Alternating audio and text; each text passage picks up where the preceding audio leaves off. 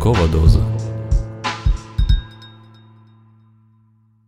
Якщо ви втомилися слухати новини, то пора слухати книжки. Літературний подкаст Ранкова доза це спільний проект Української правди та Українського інституту книги. Щоранку, о 8 годині, відомі митці, письменники, політики, блогери та спортсмени розкажуть вам свою улюблену літературну історію. Але будьте обачні, ранкова доза краси викликає залежність.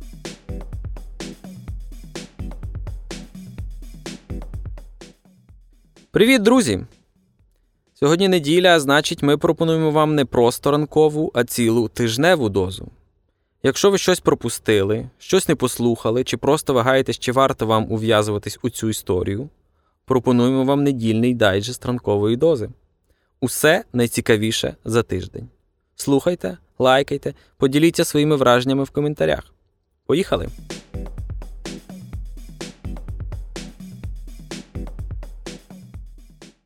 Після шкільного курсу літератури всі в Україні знають, що Іван Франко це великий каменяр. Що воно таке каменяр і наскільки він великий, мало хто пояснить, але всі про це знають. Всім здається, що Іван Франко отакий, однаковий, рівний, незмінний. Але насправді Франко буває дуже різним, дуже різним. І сьогодні ми пропонуємо вам трошечки містичного Франка.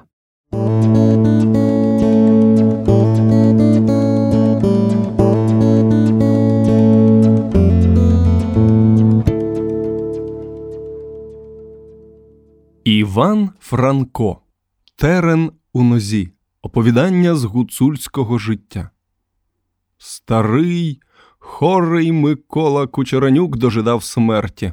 Ще два тижні тому він останнє керманичував на Черемоші, відігнав чотиритаблову дарабу до кут і відси вернув пішки додому. Нічого йому не бракувало, а проте був блідий, як труп.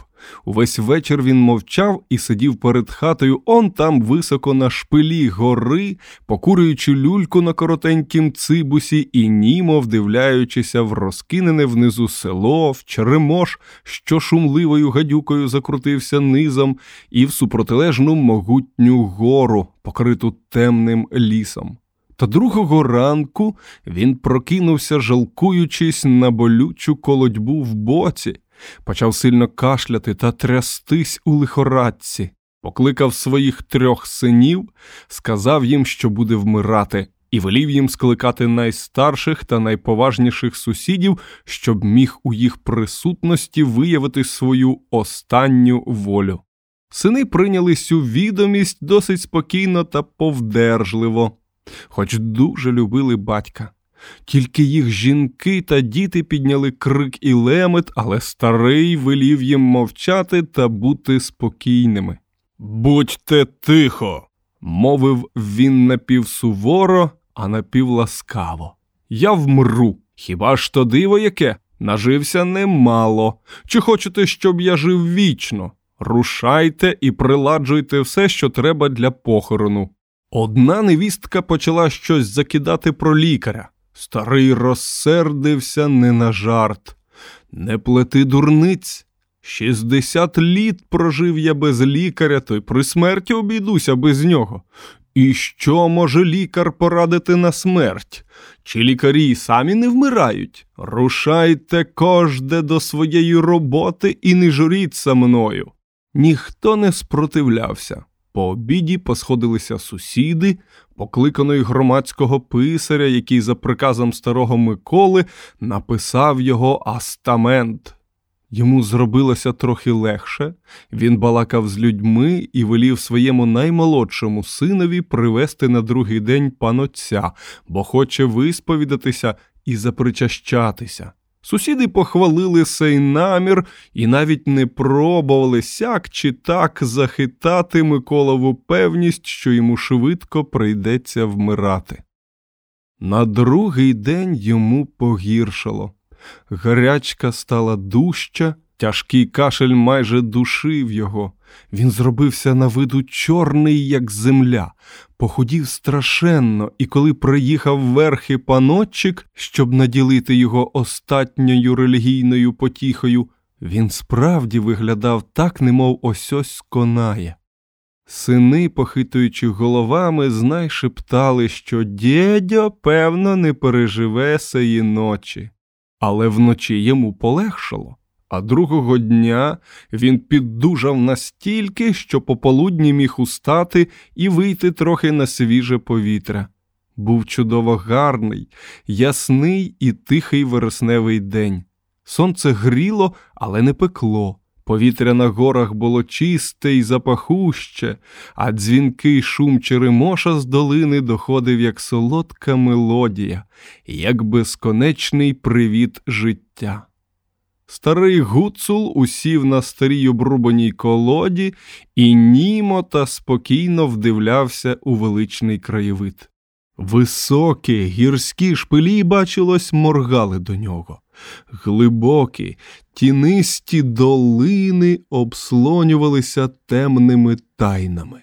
Черемош унизу зі своїми могутніми закрутами, шумливими шепотами і запіненими гоцами видавався, мов непорушний, мов вилитий із зеленкуватого скла. По його берегах снували тут і там, немов червоні, білі та чорні мурашки. То були люди. З плоских дощаних дахів широко порозкиданих хат клубився білий димок. Але Микола глядів на все то безучасно, немов не з цього світу. Не почував уже туги, не тягло його вдалечінь, відколи був певний, що незабаром умре, все окруження зробилося йому чужиною.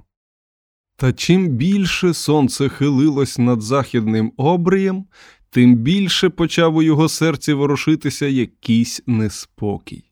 Напруживши всі свої сили, опираючися на розкішно писаний топорець, він зійшов на найвищий шпиль гори, що захищав його хату від заходових вітрів, сів тут на камені і полетів очима в протилежнім напрямі, ніж досі. І тут, доки зір сягне, високі гірські шпилі, ліси, долини і звори. Та Миколин зір слідив, бачилось, з якоюсь дивною тривогою за бігом сонця. Він придивлявся кожній легенькій хмарці, що виринала відкись на заході, і, запалюючися золотом і пурпуром, звільна плила за сонцем. Підзорливим оком міряв кожний клуб диму, кожний туман пари, що підіймався з лісів і зворів. А коли нарешті сонце затонуло в кроваво-червоних хмарах, мов розпалена куля в воді, він зітхнув глибоко, затремтів, мов від морозного подову, з трудом підвівся з місця і мовчки пішов додому. Від того дня минуло вже два тижні. Микола все був при смерті, вважав сам себе чужинцем, відлученим, а все таки не вмирав. Йому робилося раз ліпше, то знов гірше. Іноді цілими днями лежав на постелі і майже не міг рушитися, а потім раптом переставав кашель і колодьба в боці, він міг устати, ходити і навіть зіходити наверх гори і вдивлятися в захід сонця. Лиш його неспокій збільшався раз у раз. Не їв майже нічого, лише десь колись випивав склянку теплого молока. Його тіло вихуділо, його волосся за тих кілька день повіліло, як сніг, а в очах тліли якісь несамовиті огники. Спати не міг ані вдень, ані вночі. А як інколи вночі сон його зломить, то зараз починає стогнати і хлипати, і прокидається весь облитий потом тривоги. Він не молився, не розмовляв ні з ким, не цікавився нічим і обертався поміж своїми дітьми і онуками як чужий. Діти, що вперед горнулися до нього і радували його своїм щебетанням, тепер сторонили від нього і боязко шукали собі забави на весь день якомога десь поза домом, щоб якнайрідше зустрічатися з ним. У неділю він велів скликати сусідів до себе. Любі сусіди, мовив до них, коли всі посідали перед його хатою на стільчиках, колодах або й просто так на мураві, а він сам напівсидів, напівлежав на джерзі і подушці. Порадьте мені що, не можу вмерти. Так мені щось тяжко на серці. Все мені здається, що на мені тяжить якась велика провина і не пускає мою душу від тіла. Кілько разів я дивлюся, як сонечко сідає за горою. Все мені видається, що там хтось з золотими ключами замикає браму передо мною. Скажіть, може, я кому з вас догурив і сам про те забув, а він носить на мене гнів у серці? Люди мовчки зирнули один по однім, а потім мовив один за всіх Ні, Миколо, ніхто з нас не носить гніву в серці на тебе. Всі ми грішні. А як не вибачимо один одному, то нам і Бог не вибачить.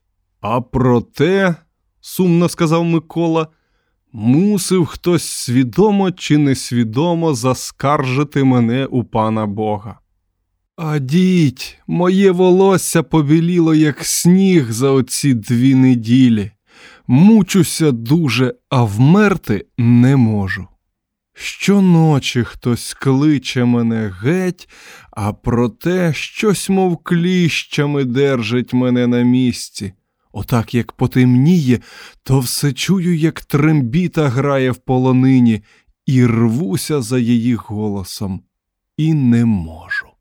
Може, жаль тобі світу, дітей, гір, черемоша? закинув старий Юра, Миколин ровесник і приятель. Ні, Юро, не жаль, відповів Микола. Я жив досить. Мої діти, Богу дякувати, забезпечені. Гори і Черемош не потребують мене і не можуть дати мені нічого. Що ж тебе так турбує? Може, в тебе який старий гріх на душі, а ти затаїв його перед людьми, а він тепер проситься на сповіді і не хоче пустити тебе, поки ти його не направиш. Не знаю, Юро, але мені здається, майже що воно щось так. Хоча, бачиш, я раз мав таку пригоду давно тому, дуже давно, і вона тепер знов тривожить мене. А проте, так, я не говорив про неї нікому з вас, але таки не таїв її перед людьми. Я тричі сповідався з неї, а проте не зазнав полегшення.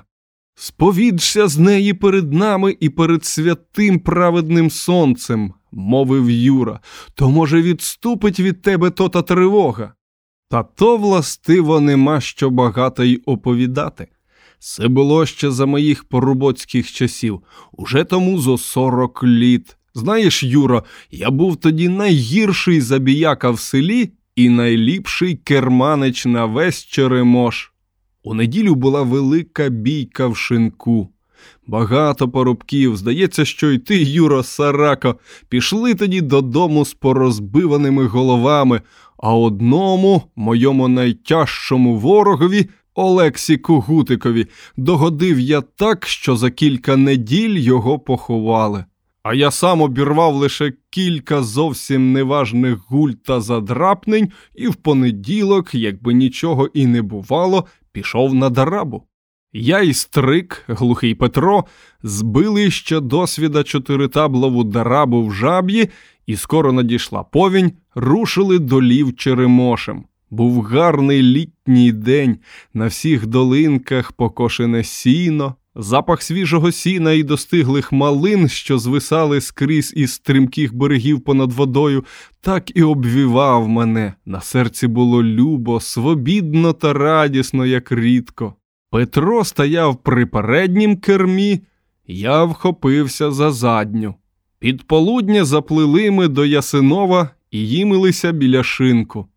Вода була сильна, а ми мали гнати дарабу лише до вижниці, то й не потребували боятися, що нам перед приходом вода впаде. На березі, як звичайно, була ціла купа дітей. Вони купалися, кидали каміння, гралися на березі і робили галас.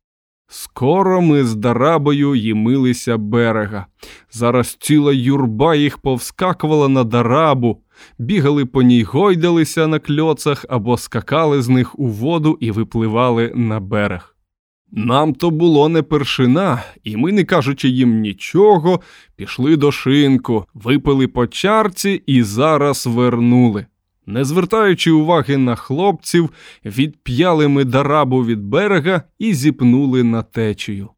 Скоро дараба пішла в рух. Хлопчища справді зручно і з голосним вереском поскакали хто в неглибоку воду, хто на річне каміння і подалися до берега. А ми поставали на дарабі, кожний на своїм місці, і взялися за керми, щоб повернути дарабу на головну течію. Може, так минуту я працював кермою, коли, втім, підводячи очі, бачу, що на заднім кінці дараби сидить хлопець. Так як мені в тій хвилі повиділося, міг мати 14 або 15 літ і був одягнений бідно в брудній сорочці збірного полотна та в чорнім повстянім капелюсі, звичайно, пастушок. Він сидів тихо, трохи скулений на кінці кльоца і якось так залюбки вдивлявся в хлюпання зеленкувато сірої каламутної води поза дарабою, що бачилось, не бачив нічого іншого довкола себе. Я стояв при кінці керми, може, п'ять кроків отдалік від нього, а що він сидів обернений до мене плечима, то я не міг бачити його лиця. А ти що тут робиш, мой? відізвався я до нього. Він не відповів нічого, лише простягнув свою ліву руку і показав на супротилежний берег. Притім я заважив, що його простягнена і полікоть гола рука була незвичайно біла, якої я ще не видав ніколи у бідного хлопця пастуха. Хочеш на той бік? запитав я. Він потакнув головою, не обертаючись і не кажучи ані слова. А де ж хочеш висісти? запитав я ще раз. Адже бачиш, що той берег тут усюди стрімкий, нема де й митися. Не обертаючися і не кажучи ані слова, хлопчище помахав своєю сніжно-білою рукою взад униз рікою, і здавалося, що ані на хвильку не бажав переривати собі оглядання шумливих та шипучих клубів черемошевої води. Мені це було байдуже. Чей же хлопчище знає добре сю воду. Ми плили, власне, попри громаду дуже неприємних кам'яних брил, що ліниво розляглися по самій середині ріки, мов череда здорових волів у купелі. Треба було дуже обережно просмикуватися між ними, то й у мене при кермі була гаряча робота. Крізь клекіт хвиль крикнув я щодо хлопця. Як будемо близько того місця, де тобі треба на берег, то скажи нам заздалегідь, щоб ми скритали дарабу з течії ближче до берега, на плитке місце. Чуєш, мой? Хлопець знову кивнув головою і все сидів скулений на однім місці. Ми переплили небезпечне місце і стрілою летіли повздовж ширшого і не дуже глибокого плеса. Я все ще держався за кінець керми, але не робив нею і знехотя дивився на хлопцеві плечі. Нараз він схватився зі свого місця і почав якось поквапно відкочувати штани. Хочеш злізати? запитав я його, та він знов не відповів мені нічого, але підійшов на сам край дараби, сів на обрубок кльоца, опустив ноги до води вчепився обома руками за кльоц, а потім, опираючися обома ліктями о кльоц і весь похилений над ним, обернувся так, що ляг черевом на той кльоц і почав помаленьку суватися з нього в воду. Аж тут побачив я його лице.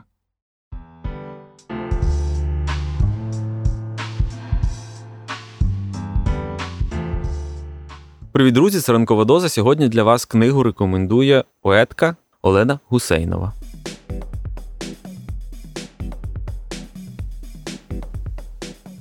Бог дрібниць це текст, який е, багато хто в моєму поколінні прочитав вперше е, російською, а кому пощастило з англійською, то англійською. І був це такий текст, про який ти майже переконаний, що ти його ніколи в своєму житті українською не прочитаєш. А Рондаті Рой була такою письменницею, про яку ти теж думав, що ти її з нею ніколи не поговориш. От є такий пантеон великих письменників, які живуть з тобою в одному світі в один час, ем, спостерігають ті самі зміни. Ви одночасно е, дізнаєтесь про те, що в світі існує СНІТ, або про те, що тепер е, можна листуватися електронною поштою і не чекати лист е, тиждень, та він може прийти за одну секунду. Але в той же час ви ніколи ви переживаєте разом 11 вересня 2001 року, але ти точно знаєш, що ви живете як на окремих планетах. І велика зміна, яка з нами сталася за останній час, Е, вона більше, напевно, ніж е, новина про СНІД або про інтернет. Е, це те, що такі письменники, як Рондаті Рой, можуть просто приїхати, і ти можеш з ними годину говорити про те, про що думала ще коли в юності читала Бога дрібниць.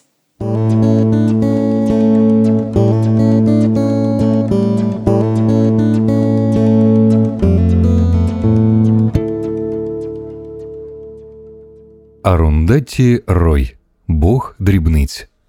Коли Есту після похорон Софімоль повернули батькові, той послав його до школи для хлопців у Калькутті. До найкращих Еста не належав, але й задніх не пас і ні в чому особливо не відставав. Пересічний учень, успішність задовільна. Такі записи робили зазвичай учителі у відповідній графі щорічного табеля. Часто повторювалися також скарги на те, що він не бере участі у груповій діяльності. Втім, ніхто з них ніколи не пояснював, що має на думці під груповою діяльністю. Школу Еста закінчив з посередніми результатами, але до коледжу вступати відмовився. Натомість, добряче збентеживши спочатку батька і мачуху, взявся до хатньої роботи одначе збирався у такий спосіб відпрацювати витрати на своє утримання. Він підмітав, мив підлоги і прав, навчився готувати їжу і ходив на закупи по городину. Торговці на базарі, які сиділи за пірамідами лискучих, немов оливою змащених овочів, невдовзі вже його впізнавали і, попри ремствування інших покупців, незмінно обслуговували першим. Вони подавали йому іржаві бляшанки з під кіноплівки, куди належало складати відібрані овочі. Він ніколи не торгувався, а вони ніколи не пробували його ошукати. Коли городину було вже зважено й оплачено, продавці перекладали її до його червоного пластмасового кошика для закупів, цибуля внизу, баклажани і помідори зверху, і завжди додавали ще галузку коріандру та жменю зелених стручків, перцю чилі, просто так задарма. Все це Еста віз додому у переповненому трамваї, тиха бульбашка, що пливе собі поверхнею гамірного моря. Коли йому треба було дотягнутися до чогось за столом, то він просто ставав і сам брав, що хотів. Завітавши якось до Ести, тиша пустила в ньому коріння і почала ширитися. Вона вийшла за межі голови і узяла у свої тванисті обійми ціле тіло гойдала його у ритмі древнього зародкового серцебиття. Її непримітні баручкі щупальці обмацували зсередини всі закутки черепа, ніби порохотягом висмоктували горбки і западинки пам'яті, усували давні вислови, знімали їх у нього з кінчика язика.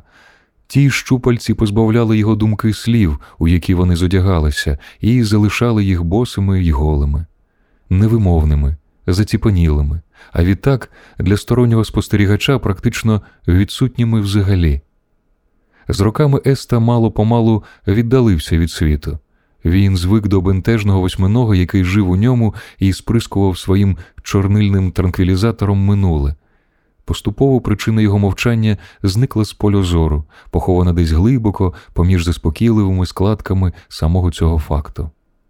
Коли Хубчант, Естин улюбленець, сліпий і лисий 17-річний безпородний пес, який до того ж страждав енорезом, надумав урешті розіграти жалюгідний і затяжний відхід, Есте під час цього кінцевого випробовування піклувався про нього так, наче тут тією чи іншою мірою йшлося і про його життя.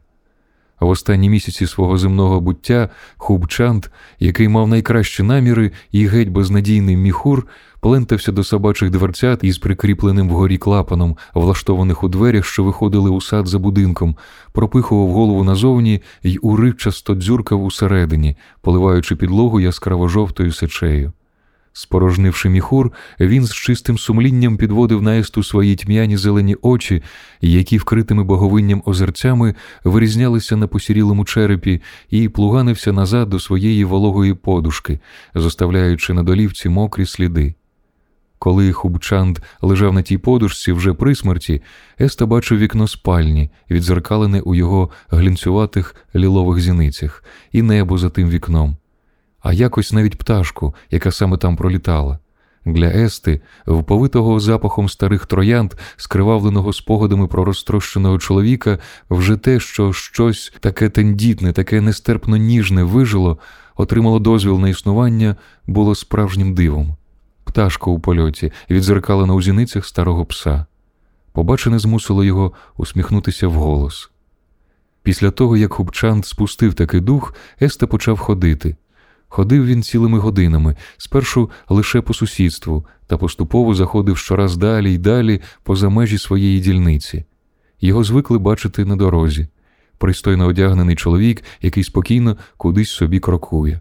Обличчя в нього засмагло й обвітрилося, як то буває з тими, хто збавляє багато часу під відкритим небом, загрубіло й поморщилося від сонця. Тепер він виглядав мудрішим, аніж був насправді, наче рибалка у великому місті з усіма своїми морськими таємницями. І от нині, коли його знову повернули, Еста ходив по всьому Аєменемі. Іноді він ходив уздовж берега ріки, яка смерділа лайном і пестицидами, купленими за позику від Світового банку. Риба здебільшого загинула, а та, що вижила, мала гнилі плавці і була вкрита гнійниками. Іноді він ходив дорогою, повз новенькі, свіжоспечені та глазуровані будинки, зведені за гроші медсестер, будівельників, слюсарів і банківських службовців, які безрадісно гнуть спину далеко від дому у країнах перської затоки. Повз ображені старші доми, що аж позеленіли від заздрощів і щулилися у глибині своїх приватних під'їзних доріжок поміж своїми приватними каучуковими деревами, кожен хистка окремо вочина з окремою епічною історією повз сільську школу, яку збудував для дітей недоторканий його прадід, повз жовту церкву Софімоль, повз Аєменемський молодіжний клуб кунг-фу, повз дитячий садок ніжні бутони для доторканих, повз продовольчу крамницю, де зафіксованими цінами продавали рис, цукор і банани, які висіли під дахом зеленими кетягами дешеві напівпорнографічні журнали, що спеціалізувалися на вигаданих південноіндійських сексуальних маньяках, кріпилися прищіпками для білизни до мотузок, що звисали з під стелі. Вони спроквола оберталися під теплим вітерцем, зваблюючи чесних покупців побіжними картинками, де зрілі оголені жінки лежали у калюжах фальшивої крові. Часом Есто проходив повз Лакі Прес, друкарню старого товариша КНМ Піллая, колишній Аєменемський осередок комуністичної партії, де відбувалися опівнічні семінари і друкували та роздавали буклети з текстами полум'яних марксистських пісень. Прапор, що майорів на даху, був старий і обшарпаний. Червона барва зблякла вщент. Сам товариш Піллай виходив зранку у сіроватій майці фірми Ертекс і м'якому білому мунду, яке рельєфно облягало сідниці. Він натирався теплою кокосовою оливою з перцем, виминаючи свою в'ялу старечу плоть, яка без жодного опору, наче жуйка, розтягувалася на костях. Жив тепер сам один. Його дружина Кальяні померла від раку яєчників, а син Ленін переїхав до Делі, де працював підрядником з надання послуг іноземним посольством. Якщо Еста з'являвся на вулиці, коли товариш Пілай саме був на дворі і розтирався, той узяв собі за правило неодмінно вітатися. Естамон. гукав він своїм високим, пронизливим голосом, тепер уже обтріпаним і волокнистим, наче стебло цукрової тростини, з якого зняли кору. Доброго ранку, щоденна прогулянка. Еста проходив повз не грубо і не ввічливо, просто спокійно. Товариш Пілай заходився плескати себе долонями по всьому тілу, щоб розігнати кров. Він не міг збагнути, впізнає його Еста чи ні, бо ж років чимало таки минуло. Не те, щоб йому надто на цьому залежало, хоча його роль в усій цій справі була аж ніяк не другорядна, товариш Пілай жодною мірою не вважав себе відповідальним за те, що трапилося. Все це він списав на неминучі наслідки обраної політичної лінії. Давно ж бо відомо, не розлущивши горішка, зернятка не дістанеш. А товариш КНМ Пілай насамперед був політиком, фахівцем з розлущування горішків. Світом він йшов, немов Хамелеон, ніколи не розкривав душу і ніколи цього не виявляв, і завжди виринав з хаосу цілий і неушкоджений. Саме він першим у Аєменемі почув про повернення Рахелі. Ця звістка його не те, щоб занепокоїла, а радше просто зацікавила. В очах у товариша Піллая Еста був мало не цілковитим чужинцем, а з Аєменема його спровадили дуже несподівано і безцеремонно, та й було це ще Бог зна коли.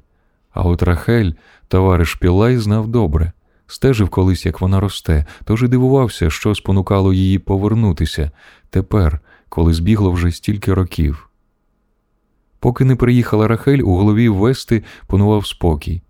Проте вона привезла з собою гуркіт потяга та світло і тінь, які навпереміну падають на тебе, коли тобі дісталося місце біля вікна. Світ, від якого він замкнувся у собі багато років тому, зненацька увірвався до середини, і тепер Еста за усім цим гамором не чув навіть самого себе. Потяги, транспорт, музика, фондова біржа, греблю прорвало, її бурхливі води знесли геть усе комети, скрипки, паради, самотність, хмари, бороди, фанатики, списки, прапори, землетруси все зійшлося докупи в єдиному клекотливому вирі. Єста, крокуючи берегом річки, не відчував ані дощу, хоч промок до нитки, ані раптового тремтіння змерзлого цуценяти, яке тимчасово взяло його під свою опіку і тепер скавувіло під боком. Він проминув старе мангустинове дерево і дійшов до самого краю латаринтного мису, що видавався в ріку, а там присів навпочіпки і почав легенько погойдуватись туди і сюди під дощем. Під подошвами грубо чвакала мокра грязюка, змерзле цусеня далі тремтіло, і дивилося. Коли Есту відіслали назад, в Аєменемському домі залишилися лише крихітка кочамма і кочу Марія, мініатюрна на зріст кухарка, жовчна і дратівлива. Маммачі, їхня бабуся померла, Чако жив тепер у Канаді, де без особливого успіху торгував антикваріатом. Час повернутися до Рахелі. Коли померла Аму після свого останнього приїзду до Аєменемена, вся побрякла від кортизону і з шумом у грудях, схожим на голос чоловіка, який кричить десь віддалік, Рахель пустилася берега і попливла від однієї школи до іншої. Канікули проводила в Аєменемі, де на неї переважно не звертали уваги Чако і маммачі, ті зовсім розкисли від горя, застрягли у своїй важкій утраті, наче пара п'яничок у сільській забігайлівці, а сама вона переважно не звертала уваги на крихітку кочаму. У тому, що стосувалося виховання Рахелі, Чако з маммачі, мало на що були спроможні. Вони підтримували її матеріально харчі, одяг, плата за навчання, але все решта їх просто не цікавило. Втрата Софімоль звільна тинялася Аєменемським домом, наче тиха проява у самих шкарпетках. Вона ховалася у книжках і в їжі, у скрипковому футлярі, який належав мамачі, у струпах, якими вкривалися виразки на гомілках у чако, і які він постійно роздряпував, у його по жіночому млявих ногах. Цікаво, що пам'ять про смерть живе інколи набагато довше, ніж пам'ять про життя, яке вона поцупила.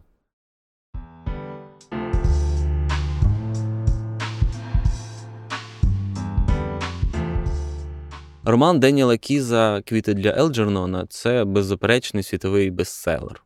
Історія про розумово відсталого хлопчика, який отримав шанс стати найрозумнішим у світі. Але розум, як і всі блага, виявився недовговічним і людині, яка щойно осягнула весь світ, доведеться знову його втратити. А поради слухача ранкової дози цей глибокий психологічний твір американського письменника, міністр внутрішніх справ Арсен Аваков.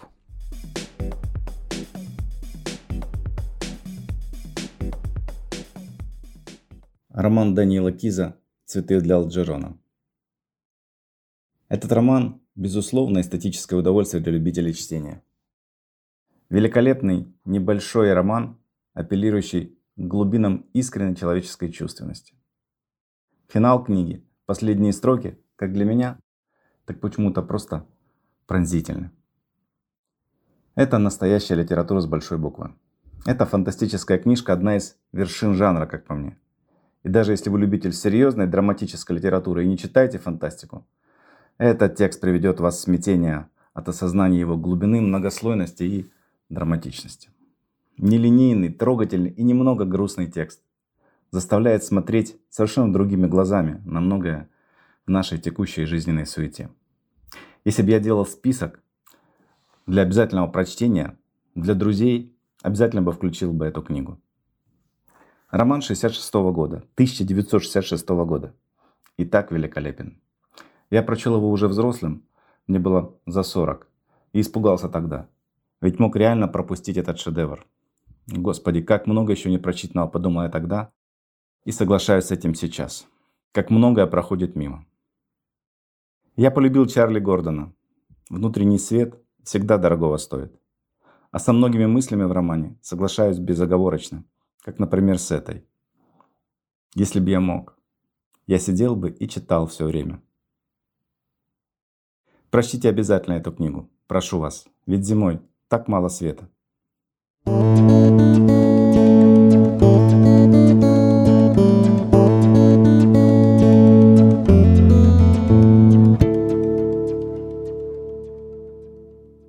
Деніел Кіз Квіти для Елджернона 13 березня.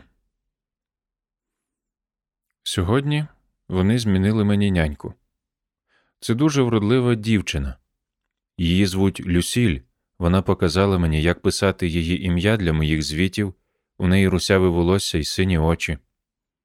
Я запитав, куди поділася Гілда, і вона сказала мені, що Гілда більше не працює в цій частині шпиталю. Вона тепер працюватиме в головному відділенні з немовлятами де вона може базікати, скільки їй заманеться. Коли я запитав у неї, що таке пологове відділення, вона сказала, що там народжують немовлят, та коли я поцікавився, як їх народжують, вона почервоніла, як гілда, і сказала, що їй треба комусь поміряти температуру. Ніхто ніколи не розповідав мені, звідки беруться немовлята. Можливо, якщо моя операція мала успіх і я стану розумним, я довідуюся й про це.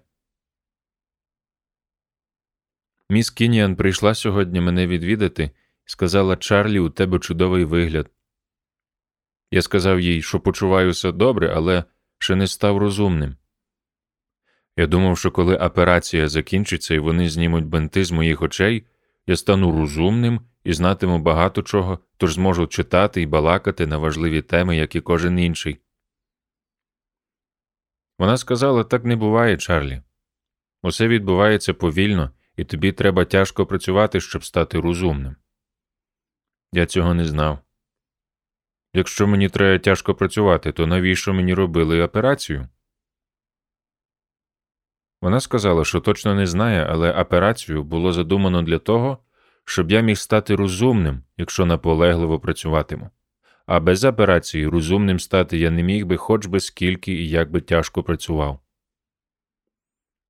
Я сказав їй, що це мені зіпсувало настрій, бо я сподівався стати розумним відразу, щоб піти до пекарні і показати хлопцям, який я став розумний, і побалакати з ними про всяку всячину, а може й бути призначеним помічником головного пекаря. А потім я мав намір знайти свою мамку і свого тата. Вони здивувалися, побачивши, який я став розумний, тому що моя мамка завжди мріяла побачити мене розумним. Можливо, вони вже не позбулися б мене, побачивши, який я став розумний. Вона поляпала мене по руці і сказала Я знаю, ти станеш розумним. Я вірю в тебе, Чарлі. Звіт 8. 15 березня. Мене виписали зі шпиталю, але я ще не повернувся на роботу. Нічого не відбулося. Я відбув чимало тестів, кілька разів змагався з Елджерноном. Я ненавиджу цього миша. Він завжди випереджає мене. Професор Нявмур каже, що я повинен грати в їхні ігри і відбувати всі тести знову і знову. Ці лабіринти дурні, і картинки також дурні. Я люблю малювати чоловіків і жінок, але не хочу вигадувати неправду про людей. Я не вмію розгадувати головоламки. У мене часто болить голова, тому що я намагаюся думати і споминати забагато. Доктор Штраус обіцяв, що допомагатиме мені, але не допомагає. Він не каже, що мені думати і коли я стану розумний. Він лише примушує мене лежати на кушеці і балакати. Міс Кінніан прийшла навідати мене й у коледжі. Я сказав їй, що нічого не відбувається. Я, либонь, не дочекаюся, коли стану розумний. Вона сказала: Ти мусиш бути терплячий, Чарлі, такі речі потребують часу. Це відбуватиметься так повільно, що ти й не помітиш, як вона відбувається. Вона повідомила мені, що Берт сказав їй, що зі мною все гаразд. Я все ще думаю, що ці змагання і тести дурні, і написання звітів, які я пишу, теж дурна робота. 16 березня. Я пообідав із Бертом у ресторані коледжу. Там є багато хорошої їжі, і з мене ніхто не бере за неї грошей. Я люблю сидіти і дивитися на хлопців і дівчат, які навчаються в коледжі. Вони іноді пустують, але здебільшого розмовляють про всілякі речі, як і пекарі в пекарні Доннера. Берт каже, вони розмовляють про мистецтво, політику та релігію. Я не знаю, що означають ці речі, але знаю, що релігія це Бог. Матуся часто розповідала мені про нього та про ті заходи, до яких він удавався, щоб створити світ. Вона сказала, що я завжди повинен любити Бога і молитися йому. Я не пам'ятаю, як треба йому молитися, але думаю, матуся часто примушувала мене молитися йому, коли я був дитиною, і просити, щоб він допоміг мені почуватися краще і не хворіти. Я не споминаю, коли я хворів і як я хворів. Думаю, йшлося про те, що я не був розумним. Проте Берт запевняє, що якщо експеримент матиме успіх, я добре розумітиму, про що розмовляють студенти. А я запитав ви вважаєте, я буду таким самим розумним, як і вони? А він засміявся і сказав ці діти не такі вже й розумні. Ти їх випередиш, бо вони стоятимуть на місці, а ти підеш уперед. Він познайомив мене з багатьма студентами, і деякі з них дивилися на мене дивним поглядом, ніби на чоловіка, що випадково опинився в їхньому середовищі. Я майже забувся і став розповідати їм, що скоро я стану таким самим розумним, як і вони, але Берт урвав мене і повідомив, що я працюю прибиральником у лабораторії психіатричного департаменту. Згодом він мені пояснив, що про мене не слід розповідати правду. Моя операція має залишатися в таємниці. Я не розумію, чому вона має залишатися в таємниці. Берт сказав, що у випадку своєї невдачі професор Нявмур не хоче, щоб з нього сміялися, а надто люди з фонду Вельберга, які давали гроші на його проект. Я сказав мені байдуже, якщо люди з мене сміються. Багато людей сміються з мене, і вони мої друзі, і ми розважаємося разом. Берт поклав руку мені на плече і сказав, що Нявмур турбується не про тебе. Він не хоче, щоб люди сміялися з нього. Я не вважав, що люди можуть сміятися з професора Нявмора, адже він учений, що працює в коледжі, але Берт сказав, що жоден учений не має авторитету у своєму коледжі і серед своїх аспірантів. Берт аспірант, і його спеціальність психологія, як написано на дверях його лабораторії. Хай там як, а я сподіваюся, що скоро стану розумним, бо я хочу знати все, що відбувається у світі, як про це знають хлопці, що навчаються в коледжі. Я хочу знати про мистецтво, про політику і про Бога. 17 березня. Коли я прокинувся цього ранку, мені здалося, я вже став розумним, але я помилився. Кожного ранку я думаю, що став розумним, але нічого зі мною не відбувається. Мабуть, експеримент не мав успіху. Можливо, я не стану розумним і мені доведеться жити в притулку у Ворені. Я ненавижу тести, ненавижу лабіринти і ненавижу Елджернона. Я ніколи раніше не знав, що я дурніший за миша. Мені зовсім не хочеться писати нових звітів. Я про все забуваю, і навіть коли я щось записую до свого нотатника, то іноді не можу прочитати власний почерк і мені стає погано. Міс Кініан каже, щоб я набрався терпіння, а я почуваюся хворим і стомленим, і в мене весь час болить голова. Я хочу повернутися на роботу до пекарні і не писати більше ідіотських звітів. 21 березня. Я повертаюся працювати в пекарню. Доктор Штраус сказав професор Нявмуру, це добре, що я знову починаю працювати, але я нікому не повинен розповідати, яка операція в мене була, і щовечора після роботи я повинен приходити до лабораторії на дві години для тестів і повинен писати ці ідіотські звіти. Вони платитимуть мені щотижня, наче за тимчасову працю в лабораторії, тому що такою була домовленість, коли вони одержали гроші з фонду Велберга. Я досі не знаю, що то за фонд Велберга. Міс Кініан мені пояснювала, але я нічого не зрозумів. Якщо вони мені платитимуть, я братиму гроші, але писати мені дуже важко. Я радий, що повертаюся на роботу, бо мені бракувало моєї роботи і пекарні, і усіх моїх друзів і розваг, які я мав із ними. Доктор Штраус звелів мені носити нотатника в кишені і записувати туди все, що мені споминається. Я не повинен писати свій звіт щодня, а лише тоді, коли мені щось спаде на думку або станеться щось особливе. Я сказав йому, що нічого особливого зі мною ніколи не відбувається, і не схоже, щоб цей експеримент відбувався зі мною справді.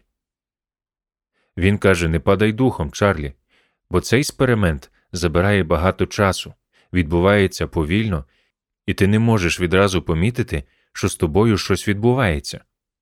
Він розповів мені, як багато часу забрав експеримент з Елджерноном, перш ніж він став утричі розумніший, ніж раніше. Тому Елджернон весь час і перемагає мене в змаганнях у лабіринті, тому що йому теж зробили таку операцію. Він спеціальний миш, перша тварина, яка так довго залишається розумною після операції. Я не знав, що це спеціальний миш. Це змінює справу. Я, либонь, зможу подолати цей лабіринт швидше, аніж миш звичайний. Можливо, настане день, коли я виграю змагання у Елджернона. Доктор Штраус каже, що Елджернон, схоже, залишиться розумним назавжди, і це добрий знак, адже йому зробили ту саму операцію, що й мені.